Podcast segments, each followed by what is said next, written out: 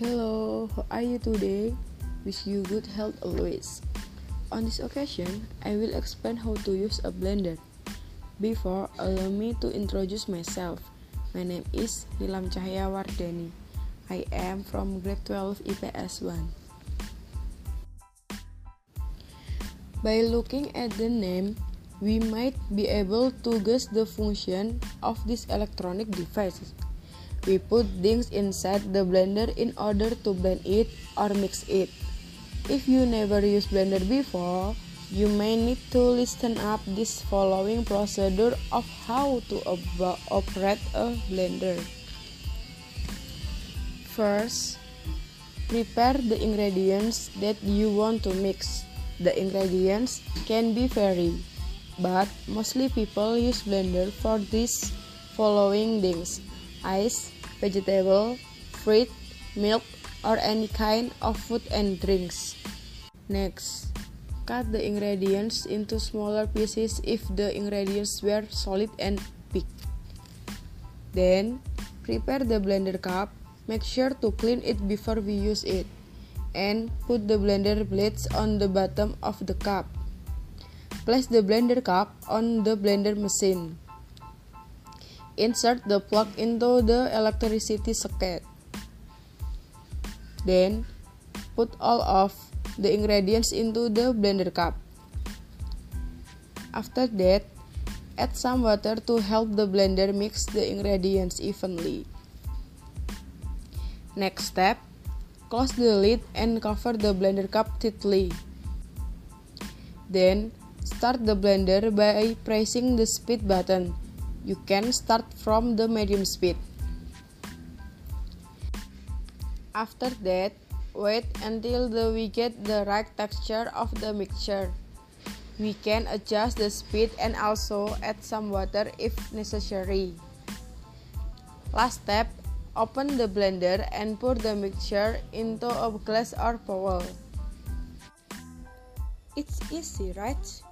Hope it can be understood and useful. Thank you and see you later.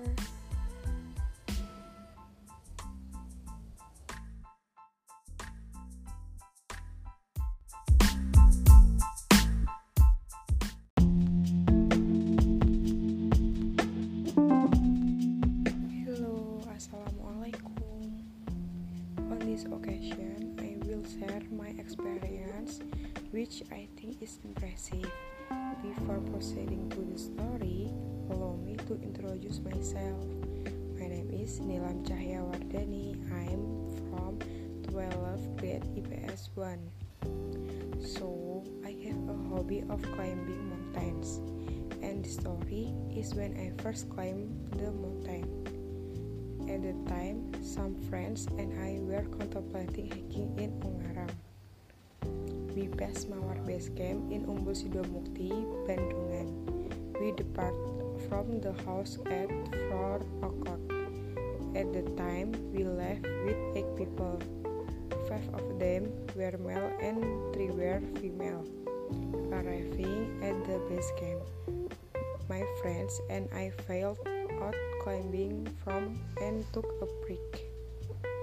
Then at 7 o'clock, we pray and go on a hike. Estimate time is around 4 hours to 5 hours. In Mount Ungaran, there are 5 areas to rest. To reach the one land post is easy and not steep, so it's easy to pass. Not long after, we come to area 1. The path is quite gentle, so you don't feel tired. After that, we continue our journey. Not long after, we pass the path uphill and a little steep. After passing that route, we arrive at Sikandil. Sikandil is a spring in Mount Ungaran. Not far from the spring, there is a vast expanse of tea garden. In this area, we rest and fill water. After that, we continue our journey to the next area. The journey to the next area is quite difficult. We pass inclines and boulders. At first, I gave up because I was tired, but because of the enthusiasm of my friends, I continued my journey even though I fell behind. The peak is already visible, but I am again exhausted.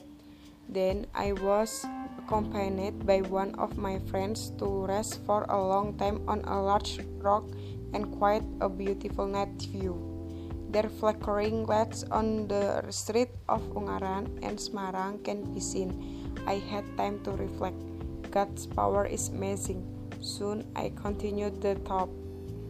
The route to the top was slippery because of the rain, but I kept up the spirit. Soon I reached the top 2,050 meters above sea level, the peak of Mount Ungaran at 11 o'clock. After that, we set up tents, and brewed coffee and continued sleeping. In the morning, it's a little foggy. Then we just brew coffee and make toast. After that, there were other climbers who want to borrow a stove. Then we get acquainted with each other, share experience. Because it was noon, we want to continue our journey home. Do not forget to say goodbye to other climbers. Whoever the climber who borrowed the stove wants to go home with us. So what impressed me was beside the first climb, but also the journey home. Initially, we left with 8 people. We returned with 18 people. You can imagine very crowded and also very happy. Arriving the climb gate, we take a photo together as a memory. Well, that was my story. Hopefully it can inspire friends to keep nature, not littering. Thank you.